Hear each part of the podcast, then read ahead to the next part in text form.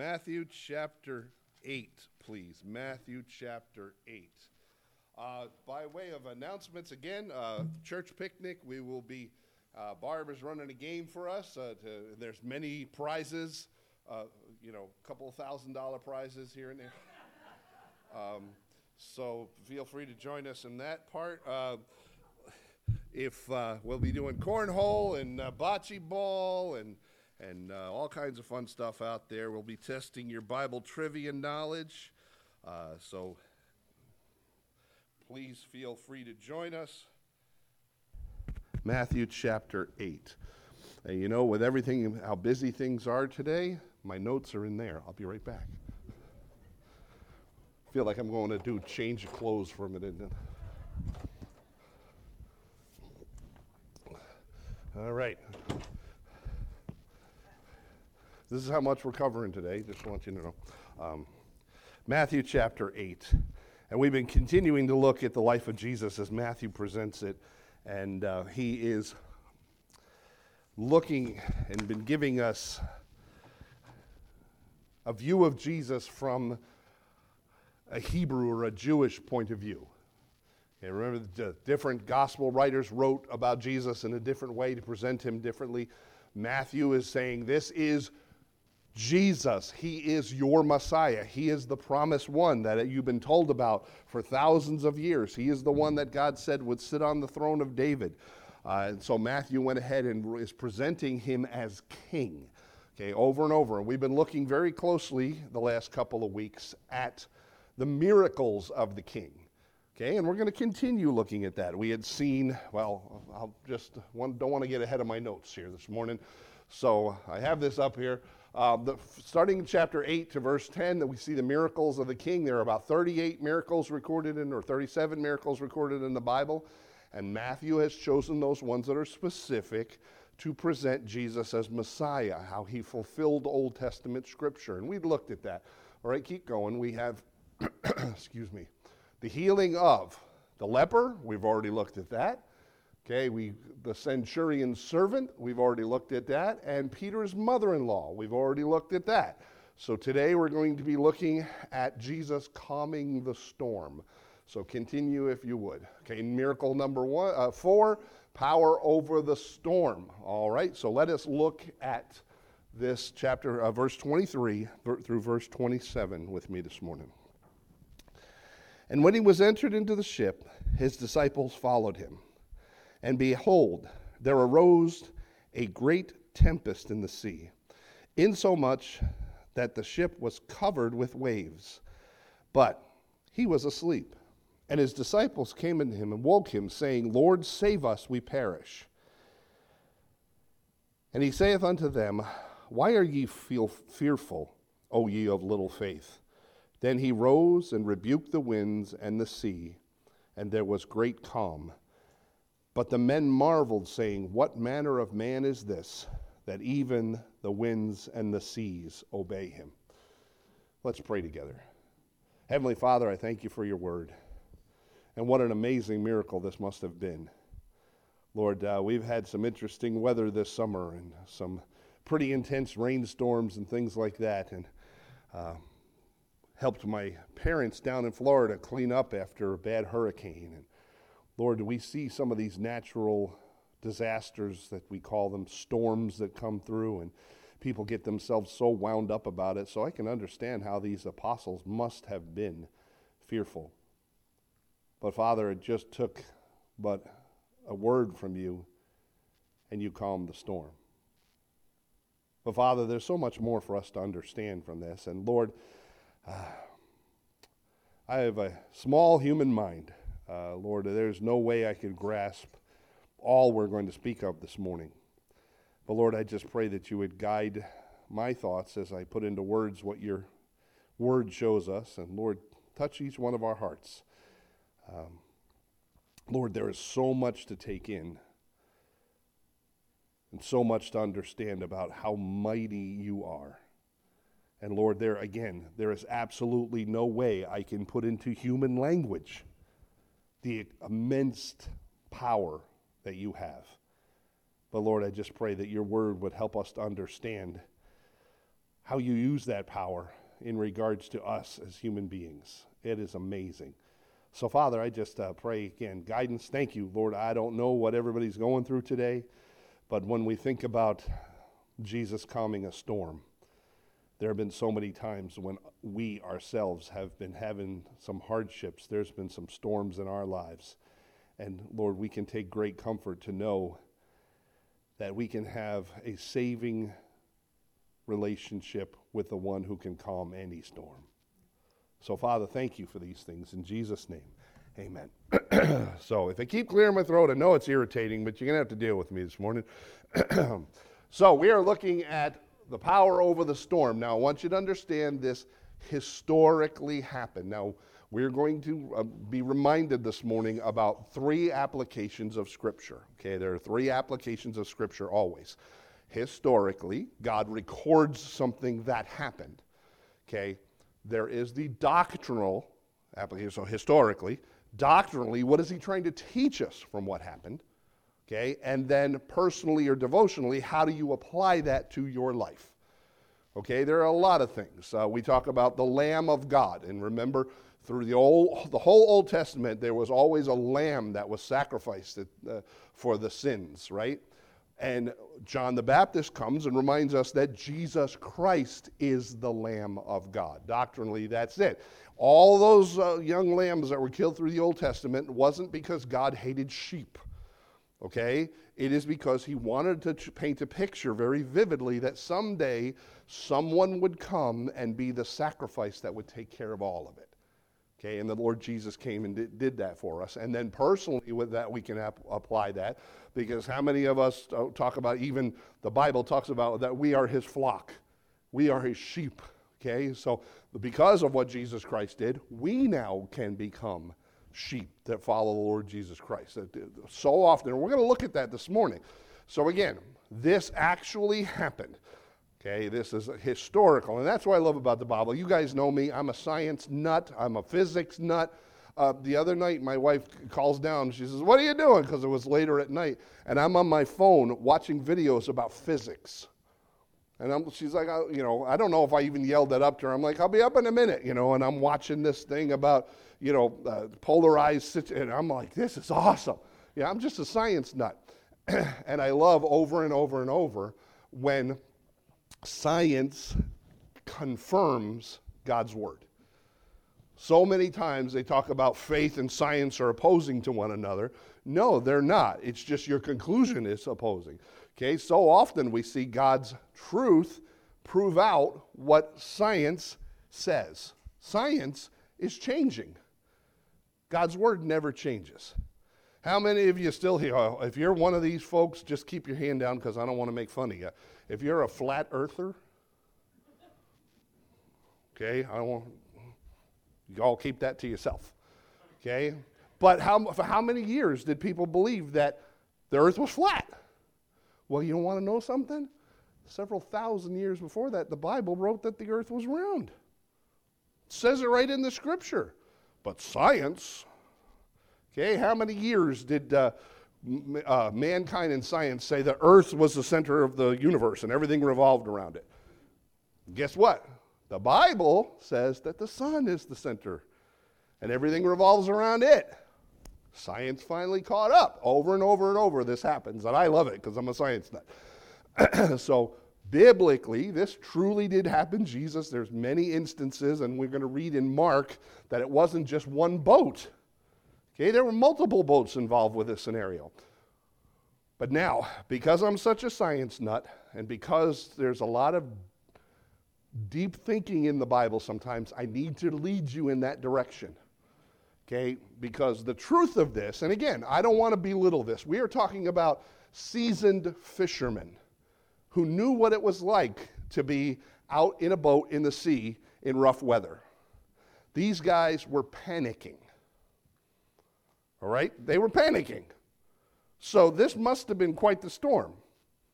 You ever been out deep sea fishing? I've been out deep sea fishing, and sometimes you get those little three foot swells and it's like nothing right? Then you might get a little bit more choppier. I remember my father in law and I were driving over to Nova Scotia on the ferry, and that boat we had such a storm, and this, this is a big. This has got cars, like 70 or 80 cars in the bottom of it. You know, it's a big boat, and we're here, we're feeling it go up out of the wave, and then it's cresting, and you can hear the uh, props coming out of the water on the backside, you know, and boosh, and the water is not only going over the first deck, but it's going over the second deck. We're in the second deck, and there's waves washing right by, and we're like, uh, not cool. Okay, and you, they closed everything down. They tied everything up. We are trying to walk from one side of the boat to the other and getting slammed against the walls and everything. And I thought, okay. And I'm looking at the guy who usually serves the drinks and the you know sodas and stuff, and he's just got his book out. No phones back at that point. He's got his book out. Yeah, there, I, I actually lived at a point where there was no phones. Can you believe that? Okay. Uh, and he's just sitting there calmly, you know. Every once in a while, he's got to catch his balance, but I'm just like, wow, I can't believe this guy's not freaking out. These guys were freaking out. To give you an illustration of what's going on, this is pretty intense, this storm that they're going through. so, historically, this really happened. This was a bad news storm. Let's go to the next point, though. Doctrinally, this teaches us that Jesus has power of the entire universe. There's more to it than that. So I have to build this with you a little bit, okay? Because there's so much more depth to this teaching that you and I need to understand. So bear with me. We're going to take a big bite out of this, okay? And so stretch, put your thinking caps on. I want you to see what the Bible says about this, all right? Outer space is called the deep and the sea and waters in the Bible. Okay, so bear with me. So we're talking about Jesus saying, let's go over to the other side. And when they're in the midst of the sea, there's this tempestuous storm. It's all awful. And Jesus has power over that, He controls it. In, in Mark, we're going to read in a minute uh, that Jesus says, let's go to the other side. That was Jesus' plan right from the very beginning. I want to take you to the other side. And then storms come up, and Jesus is like, easy, got this covered. Well, in the Bible, when he talks about the sea, and if you've ever been there, keep going. Uh, Genesis chapter 1, verse 2. How many times have we read this? Okay, we get to in the beginning, God created the heaven and the earth, and, right? And the earth was out, form and void, and darkness was upon the face of the deep and the Spirit of God moved upon the face of the waters. Okay, this is before God divided the earth into the Atlantic Ocean, Pacific Ocean, all those different oceans. There were waters in early times in creation. Bear with me. Okay, we're going to build this real quick. Okay, uh, chapter 1, verse 6 and 7. And God said, Let the firmament be in the midst of the waters, and let it be divided the waters from the waters. And God made a firmament and divided the waters which are under the firmament from the waters that are above the firmament. Okay? I know I'm crash coursing you in this. Those of you who um, were in the study on the book of Revelation may have a little bit more uh, background in this.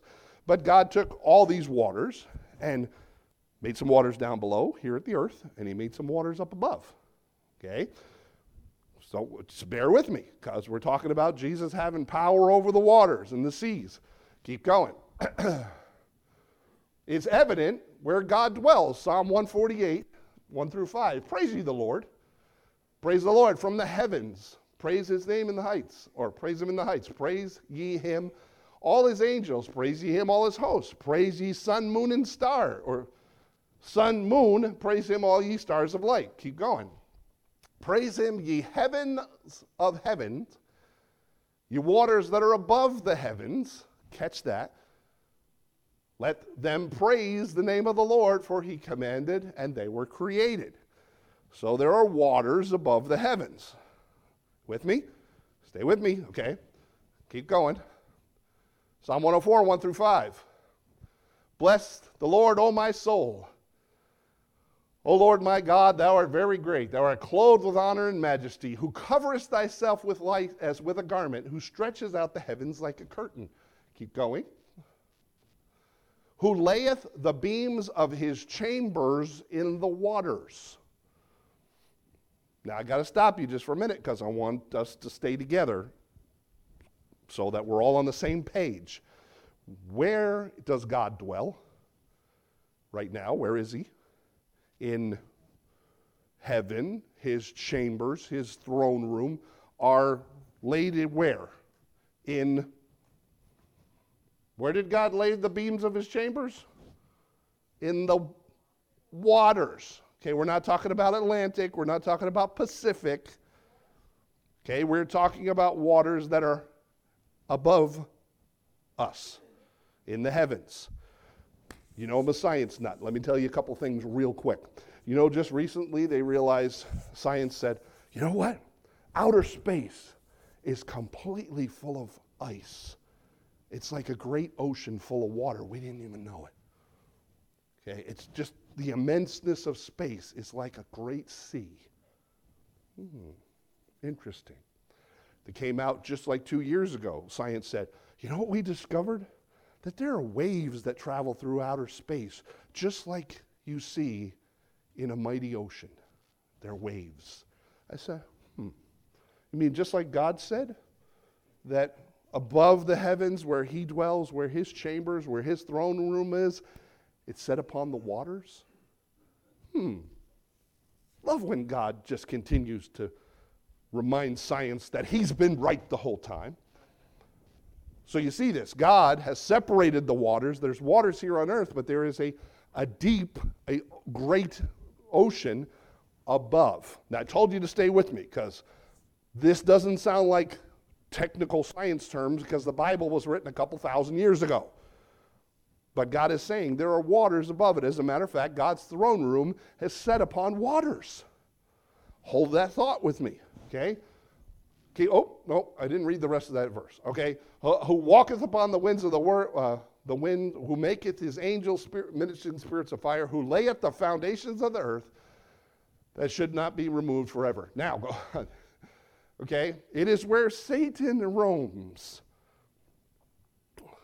Now, bear with me. I, I, told you we're stretching it a little bit. God dwells in this area that's above these waters. Okay? But the devil himself, who is a real creature. Okay? And if you think he's got a pitchfork and a little red tail, we're coming up on Halloween pretty quick here. You're going to see a lot of people dressed like that. That is not what the, the, the devil looks like. The Bible calls him an angel of light. He can pretend to be just like one of God's angels. If you ever ran into him, Lord forbid, he don't look, he's not in a red rubber suit. Okay? He is a spiritual being. He has a place where he roams. Look, in that day in Isaiah, with his sore and great and strong, sword, he will punish Leviathan, that spirit piercing serpent, even Leviathan, that crooked serpent, he shall slay the dragon that is in the what? The sea. Now you I know where your brain goes. Oh yeah, Leviathan, that's like a hippopotamus. Okay, that's what you read when some of these commentaries. Okay, I'm not going to teach on this. If you want to go look in uh, Job chapter 41, God describes Leviathan as this in the very last verse. He is the king over the children of pride. You tell me that's a lizard. Okay? We know God uses this term to describe the devil quite often this dragon, lizard, serpent, right? You know that? If you don't, next slide. Revelation. And the great dragon was cast out. That old serpent called who? The devil, and who? Which deceived the world and cast him to the earth. So God says that old serpent, the devil, Leviathan, that crooked, piercing, nasty thing, okay, we already heard about him all the way back from Adam and Eve, right? Who tempted Eve in the garden was the serpent. Okay, I, I just want you to understand. You got to stay with me. Well, God says that He's going to judge him who dwells in the sea. Now, if you haven't got it yet, and there's been many pictures drawn, many pirate stories, if you're a fan of uh, Pirates of the Caribbean or anything else, they'll have these kraken that come up and attack the ships because that's the Leviathan that dwells in the sea. Okay? God is not talking about that the devil himself dwells in the Atlantic or the Pacific. God says He dwells in waters, but it's not the waters that you and I can get our feet wet in. It's the waters where God has laid His beams upon. It is the waters that are represented by that heaven, that waters in the heaven. Now, how many of your brain is twisted already? All right, you're all going, please bear with me. This is so important because the teaching here, and I know I'm giving you a crash course in this, but keep going. It separates the first and the third heavens. And the Bible talks about there are heavens. There are three heavens.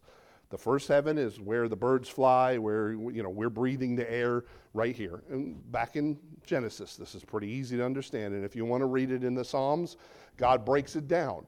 He talks about the stuff in the first heaven, angels and everything worshiping him. He talks about the second heaven, the stars, moon, sun, moon, and stars, and all those things in it. And he talks about, uh, try that backwards. Third, first, uh, third, second verse. And the first heaven where the birds fly and where the trees grow and all that. So the first heaven is where we are. Second heaven is outer space. Third heaven is where God dwells. All right? I know this is crash course. Please bear with me. Okay? So there is a division, something that separates us from God's throne. Okay? If you have any belief in God, any understanding what a future heaven is, you understand that the heaven where God dwells is separated from the rest of us. We can't take an outer space ship and warp our way to heaven. Okay, there is a division, there is something that separates us from that.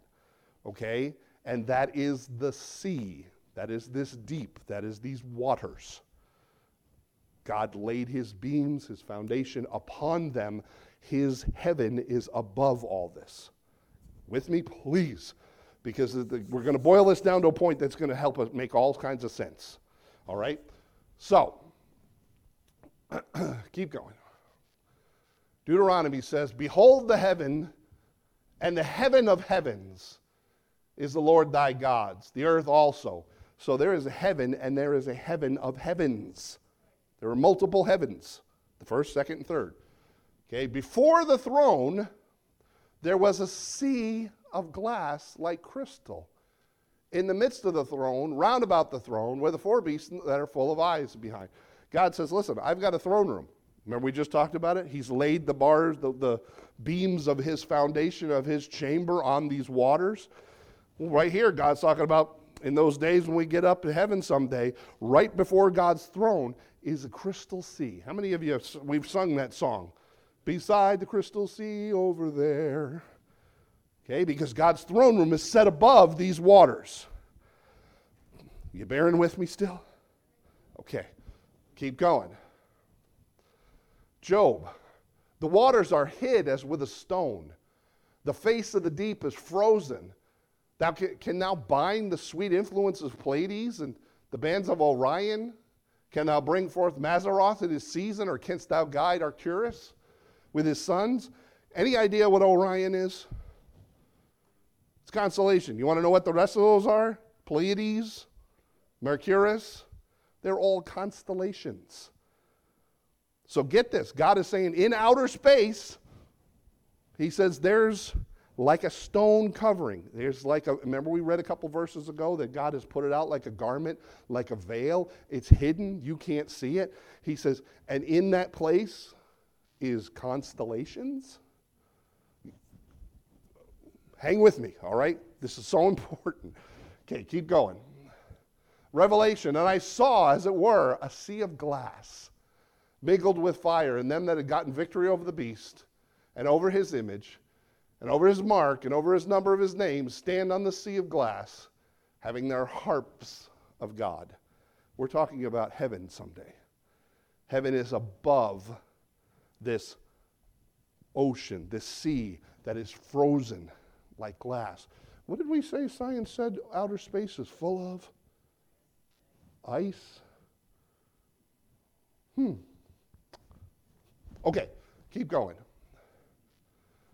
And they sing a song of Moses, the servant of God, and a song of the Lamb, saying, Great and marvelous are thy works, Lord, God Almighty. Just and true are thy word, thou King of saints.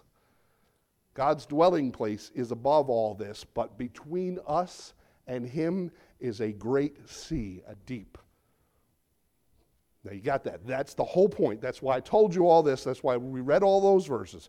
Because of where God dwells and where we dwell, between us there's a great ocean, a great deep, a great expanse, and we can't cross over to the other side. Okay, we just said can't take a spaceship there. It's hidden with a stone, it's capped with ice, it's put a veil like a curtain. Uh, man, I could go into this. Guys, on Wednesday night, you know this. You, uh, they'll take the Hubble telescope and they'll point it to a place in the universe somewhat north of here. And you know what they find out there? Absolutely nothing. They look out there and say, we don't understand, but right up there we can't see anything. It's all nothing. We can't see it. It's all hidden. And some have postulated, and you can go look this up, Wikipedia if you want to. They'll say, well, it's like the star nursery. This is their excuse. That's where the baby stars are growing. We just don't see them yet. You know what my Bible tells me? There's a spot that God has hidden in outer space that no man can see. It's veiled, it's covered. So, isn't it interesting that the scientists will look up there and not find anything? They look everywhere else in the universe and see tons and tons of stars everywhere. That there's one place in the universe that they look and they can't. It's void of anything. They can't discover what's out there. Interesting. Just trying to tell you again how God's universe, his creation, supports exactly what the Bible has said down through the years. All right, keep going. Someday, God will make all things new and there will be no more separation. Now, that's the key. That's what we've been, I built all that up to get us to the point where we're here, God's here, and there's something there separating us. And God calls it a sea, a great deep, a water. You want to know what happens in the end when God finally makes everything brand new? God makes all these things. God, God brings us all one and we're all in glory with him that have received Jesus Christ as Savior, look what it says. At the end, when it's all new, for the first heaven and the first earth were passed away, and there was no more what? No more sea. Now, catch that. God just said before his throne, when the saints are standing with harps in heaven someday, they're going to be standing on a sea of glass. So how, what can God mean if there's no more sea? Doesn't that make isn't he contradicting himself? If they're all up there, we're someday going to be standing beside a crystal sea that's proceeding out of the throne of God. How can God say there's no more sea? He's talking about the sea that's dividing us from God. We're separated from Him by this immense waters. So when God makes it all new and brings everything together again, and we're all in eternity forever with Him, He says, and there's no more sea. There's nothing anymore to divide us from God. This creation is no longer separated out into the fallen world that it is now. He makes all things new. Okay. Hopefully, we're done stretching our brains for a minute and we can put more of this together.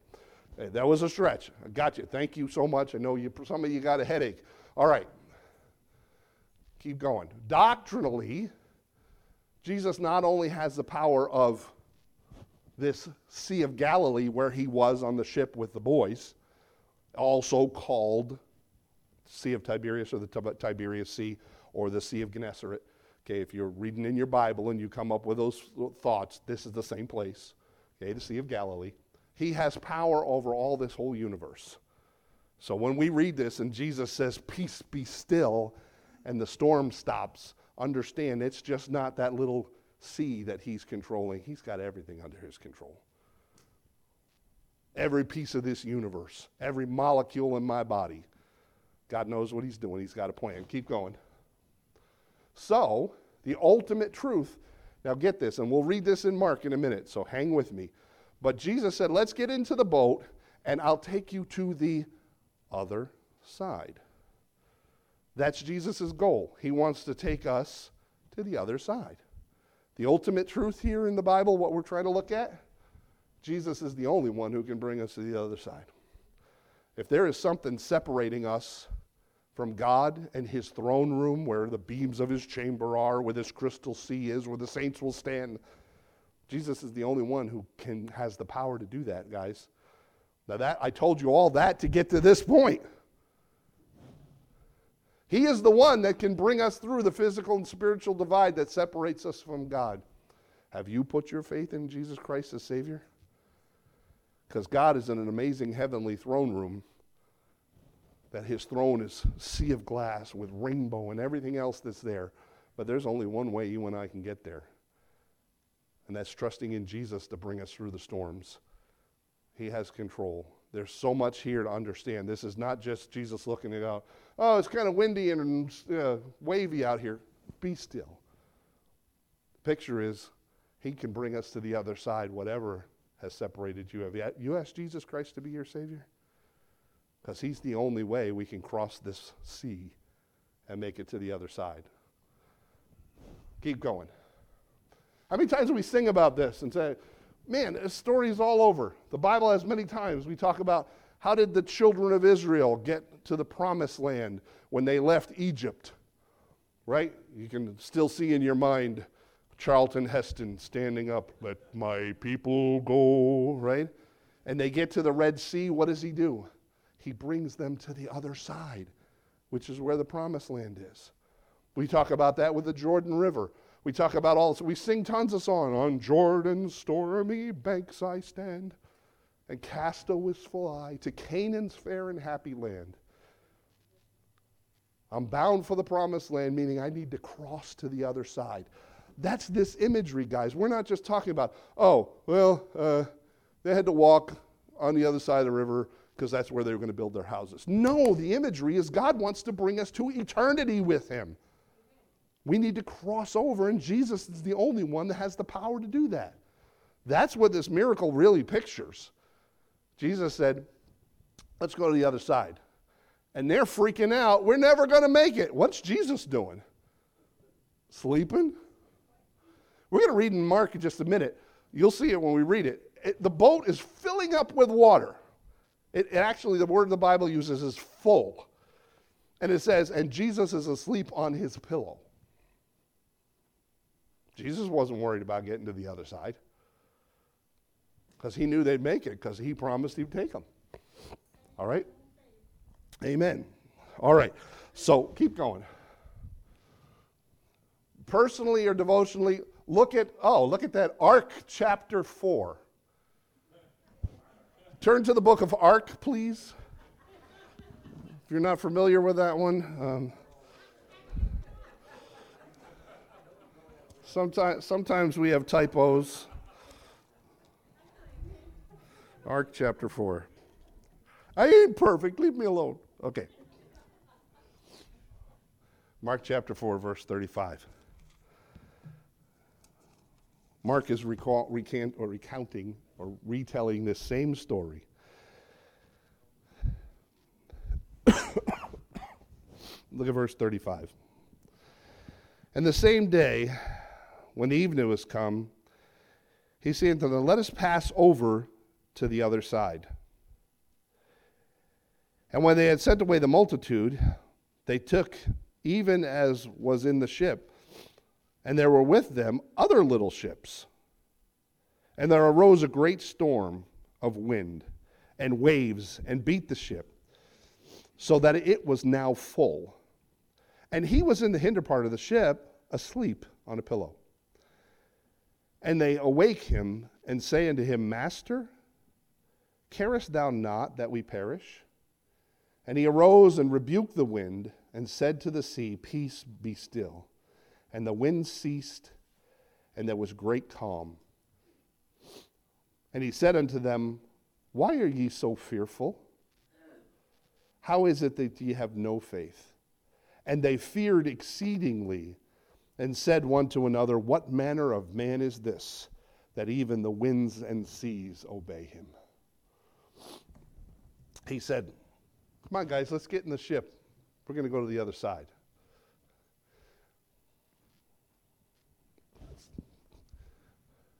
Jesus, oh, not yet. Sorry, I didn't read those other ones yet. Jesus has a plan for your life. You believe that? Okay, one of you believes that. You believe Jesus has a plan for your life? All right, five of you. How many of you out there believe Jesus has a plan for your life? All right, there you go. I know it. All right, that was one of Billy Graham's most common first line when introducing people to Jesus is that God loves you and he has a plan for you. There was his three points. God loves you, has a plan for you. There's a sin problem that keeps us from fulfilling God's plan, and Jesus is the one who came to cure us from the sin. Those were his three main points. God has a plan for you. He has a plan for me. Number one, he's not willing that any should perish. He wants all of us to make it to the other side with him. That's what this whole imagery about Jesus having that power is. He is ca- capable of taking us to the other side. I can cross the Jordan. I can cross the Red Sea. I can get from here to heaven because of Christ.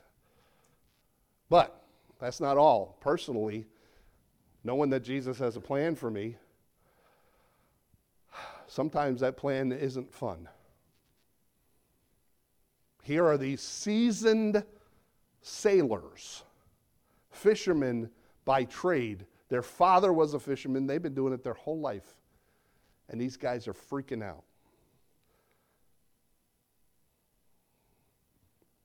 Sometimes things come into our lives that cause us to have a freak out. I've been there. I look around and say, I just can't process this. Lord, this is way too much for me. I don't understand it. I don't get it. But I know you have a plan for my life. And if the plan for my wife, uh, life, wife, if the plan for my life is that I got to suffer through a little storm for your glory, okay. Now, does that make it easier? That always just takes care of the problem, right? God, you led me into this, so everything's cool from now on. No, it's still awful. Notice number two storms will come, and this was a great storm. This was shocking to these guys. Keep going. Even when you're in the center of God's plan, the storm made it seem like they didn't care, that Jesus didn't care. Now, get this Jesus said, Let's get in the boat. Jesus said, Let's go to the other side. And the storm comes. And what do they do? Wake them up and say, Don't you care that we're dying? Now, again, I, I sleep soundly. I don't know if I would be sleeping in the bottom part of a ship full of water in a uh, great storm that's freaking out seasoned fishermen. Here's Jesus sound asleep. And by the way, remember last week we talked about that the Son of God has no place to lay his head? Here he's sleeping on a pillow, just so you understand. We, we're not talking about Jesus never had a pillow. Okay, two verses later or three verses later, we're talking about Jesus got a place to lay his head. Jesus is sound asleep. And they wake him up and say, Don't you care? Now, as much as that seems pretty bold, I have said those same sort of words to God. I've looked at the ceiling and said, Are you up there paying attention to what's going on down here? Come on, Lord, how come this is happening? Don't you, don't you get how bad this is killing us?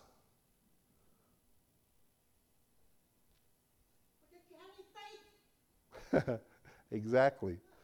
I have many times looked up and just said, Lord, don't you care? This was their approach to Jesus. Don't you care that we're all about to die?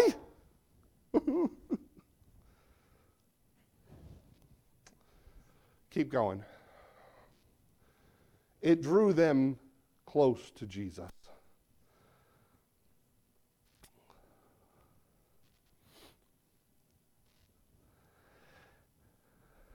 God's desire for you and me and for every person on this planet is to have a relationship with Him. He loves you and has a plan for you. He wants you to be close to Him. And what's funny, and I talk about the kids, my kids growing up, and, uh, you know, there's a point in which, you know, big thunderstorm, and mom and I were never really scared of them, so we didn't have this much. We, we know families a lot that, you know, if a thunderstorm comes and there's some lightning and thunder, the kids are freaking out and they're in mom and dad's bed, you know, and dad's like, go back to bed. And mom's like, oh, come here, snuggle with mommy. But you know, there's a point in which the kids grow to not have to worry about that anymore, and the thunder comes and they're not running to mom and dad. But over and over and over, we see that you and I, when hardships come, we want to get close to someone who loves us. Because that's where we get our comfort. God never designed us to bear it alone. Well, you know what? The trials that come in our lives, the main reason that they come. Now, I'm talking about trials. I'm not talking about, uh, well, I was uh, drunk and I got pulled over and now I got a ticket. This is such a terrible trial. No, you're an idiot. Okay? Okay, that's not a trial, that's a stupid decision. But when hardships come, it's because God wants us to get close to Him if he's the one who can take care of the whole problem, if he's the one who's got a plan, if he's the one capable of saying, Peace be still, then why wouldn't we go find him? You and I, I don't know what kind of storm you might be going through. Maybe it's smooth sailing for you right now. But if it's not and you've got a problem, an issue, remember the best place to be is close to the Lord. And don't ever accuse him of not caring. He knows exactly. He's got a plan for you, he loves you. Keep going. Their faith was their faith was tested in whether they would believe God's word. Now, over and over and over, we keep circling back to this fact that everything that God does is according to God's word. God said, Let's go on to the other side, and they doubted. That's oh, well, that's what Jesus said we were going to do. Well, I guess that's not happening. You know what? Trust the Word of God. It always is true. Always. And they doubted. And that's why Jesus said, O ye of little faith. Do we really think that these seasoned fishermen who were seeing this whopper of a storm and freaking out, that Jesus is saying, Oh, little faith, because they were frightened? No. He said, Oh, ye of little faith, because they didn't believe him. That's the key. If you and I would put faith in his word, yeah, trials are going to come. And it doesn't mean just, I have faith. Oh, trial, where'd you go? No, believe that God has a plan and He's working His plan. Now, again, I would love to have seen when Jesus stood up and said, Peace, be still, and everything went whoosh. That would have been awesome. I've had some trials in my life where I've said, Lord, could you just say, Peace, be still? And take it all away? But either way, I've got to trust that He's got a plan and He's doing what He thinks I should go through. Keep going it re- revealed more about God's power to deliver. Please remember, this is the focus. The entire gist of this story is Jesus is able to deliver you. He's able to deliver you from a storm, but more importantly, he's able to deliver you to the other side. Physically, the coastline of the Sea of Galilee. Spiritually, heaven someday. Jesus is the one who is able to deliver. Okay, and he arose and rebuked the wind and said to the sea, Peace, be still. And uh, Dan and I were talking this morning about the fact the tense that this is written in is that it's already peaceful. Jesus just says, There's peace. They just couldn't see it because their eyes were focused on the storm. If we trust God and believe His word, even through the midst of it, He says, guys, peace. And just to prove it, everything stopped. His point wasn't after the waves stop, there's peace. The way this is worded means it's still just peace. Even in the midst of all this, there's peace. You know, the Bible talks about we have peace that passes understanding. That we can be in the midst of something tragic and just go, that's all right. I got peace. Doesn't mean I like it. Doesn't mean I'm oblivious. Just means I know that Lord's got it under control and I'm good. Keep going. They feared the Lord more than the storm. Did you catch that? He says, Why are you fearing, O ye of little faith? And it said, And now they were filled with exceeding fear because they said, What kind of man is this? That even the winds and the seas obey him. You know what? There's a lot of verses in the Bible. I popped a couple up here that talk about the fear of the Lord is the beginning of wisdom. I'm not going to fear what men can do unto me. You want to have a healthy fear in your life? Understand that the Lord is in control of the entire universe. He's the one that I'm in awe of. Man, I was down there helping my parents clean up after the hurricane. I was just shocked by the power of the storm how just whole neighborhoods was just demolished. That pales. That's just nothing compared to the power of my God. And that's why, if you noticed on all those things we were reading about God and His glory, it just said, Oh Lord, thou art mighty, thou art strong, thou art. The psalmist knew, man, there's some things in this world that happen, but nothing is more powerful than God. Let's read this next piece together. Go ahead, Kim. Fear? There is no fear in love, but perfect love casts out fear. You know what? I'm in awe of my God, but you know what? I don't fear him because I know he loves me. I know, there, I know there's things going to happen in my life, but I know that if I just trust in the Lord, I can have peace. Keep going. Second Timothy. Dan already covered this, so I am not stealing his thunder. God hath not given us a spirit of fear, but of power and of love and of a sound mind. Hebrews. So we may uh, uh, say boldly, or boldly say, The Lord is my helper. I will not fear what man shall do unto me. They changed from fearing the storm to fearing the Lord because they really realized who can, had the power, who was the mighty one. So here's the last thought well, almost the last thought. Um, we will go through the storms in our lives. Do you trust Him? Do you? Now, that's easy to say when we're not in the storm. But when you're right smack in the middle of the storm, He's got a plan. And if you believe His word because of how powerful and mighty He is, you can say, Lord, I don't get it. I don't like it. Matter of fact, this really stinks, but I trust you. Do you believe his word? Because again, everything he does is based upon his word. What do you fear? Do you fear the storm and the circumstances? Do you fear the trials and the headaches? Or do you have a fear of the Lord and know he's the one who's got all the power? Jesus is the master of all the universe. Trust him, he can see you through. He can see you through a storm here in this life. He can see you through to the other side if you accept him as Savior. Last little bit. This is the last little bit. I promise. I hope. Having therefore these promises, dearly beloved, let us cleanse ourselves from all filthiness of the flesh and spirit, perfecting holiness in the fear of the Lord.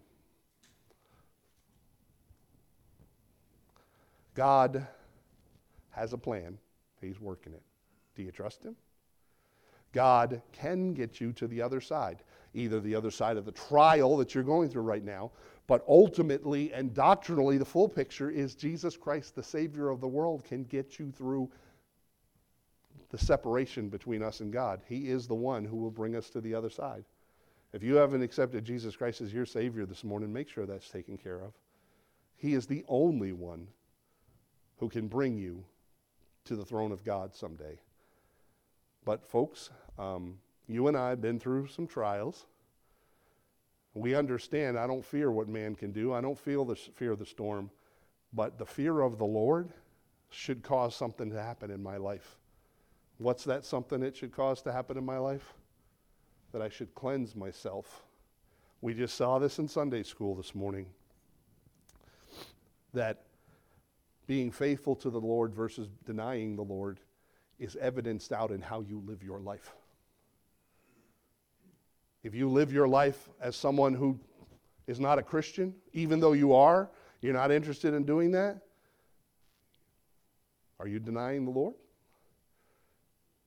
Bible says here, if you really fear the Lord, not the storm, not all the other circumstances, if you have a healthy fear of the Lord, we ought to be cleaning up our lives and living like it. God loves you, He has a plan for you. Trust Him, believe His word, and live like we're one of His. Amen? Let's pray. Heavenly Father, I thank you for your word. And Lord, I really, I'm not a mind reader. I don't know what people are going through today. Maybe it's been a great week. Things are going fantastic, and we can rejoice that we know the master of the universe. Or, Lord, maybe somebody here today is going through a trouble, a struggle, a trial. There's a storm. And, Lord, they're looking up to heaven wondering why. Well, Father, we can be sure that you have a plan and we can trust you. And, Lord, whatever it is that you'd have us to go through, you will get us there. It may not be where we thought we were headed, it may not be the way we thought we would get there. But you will always accomplish your plan.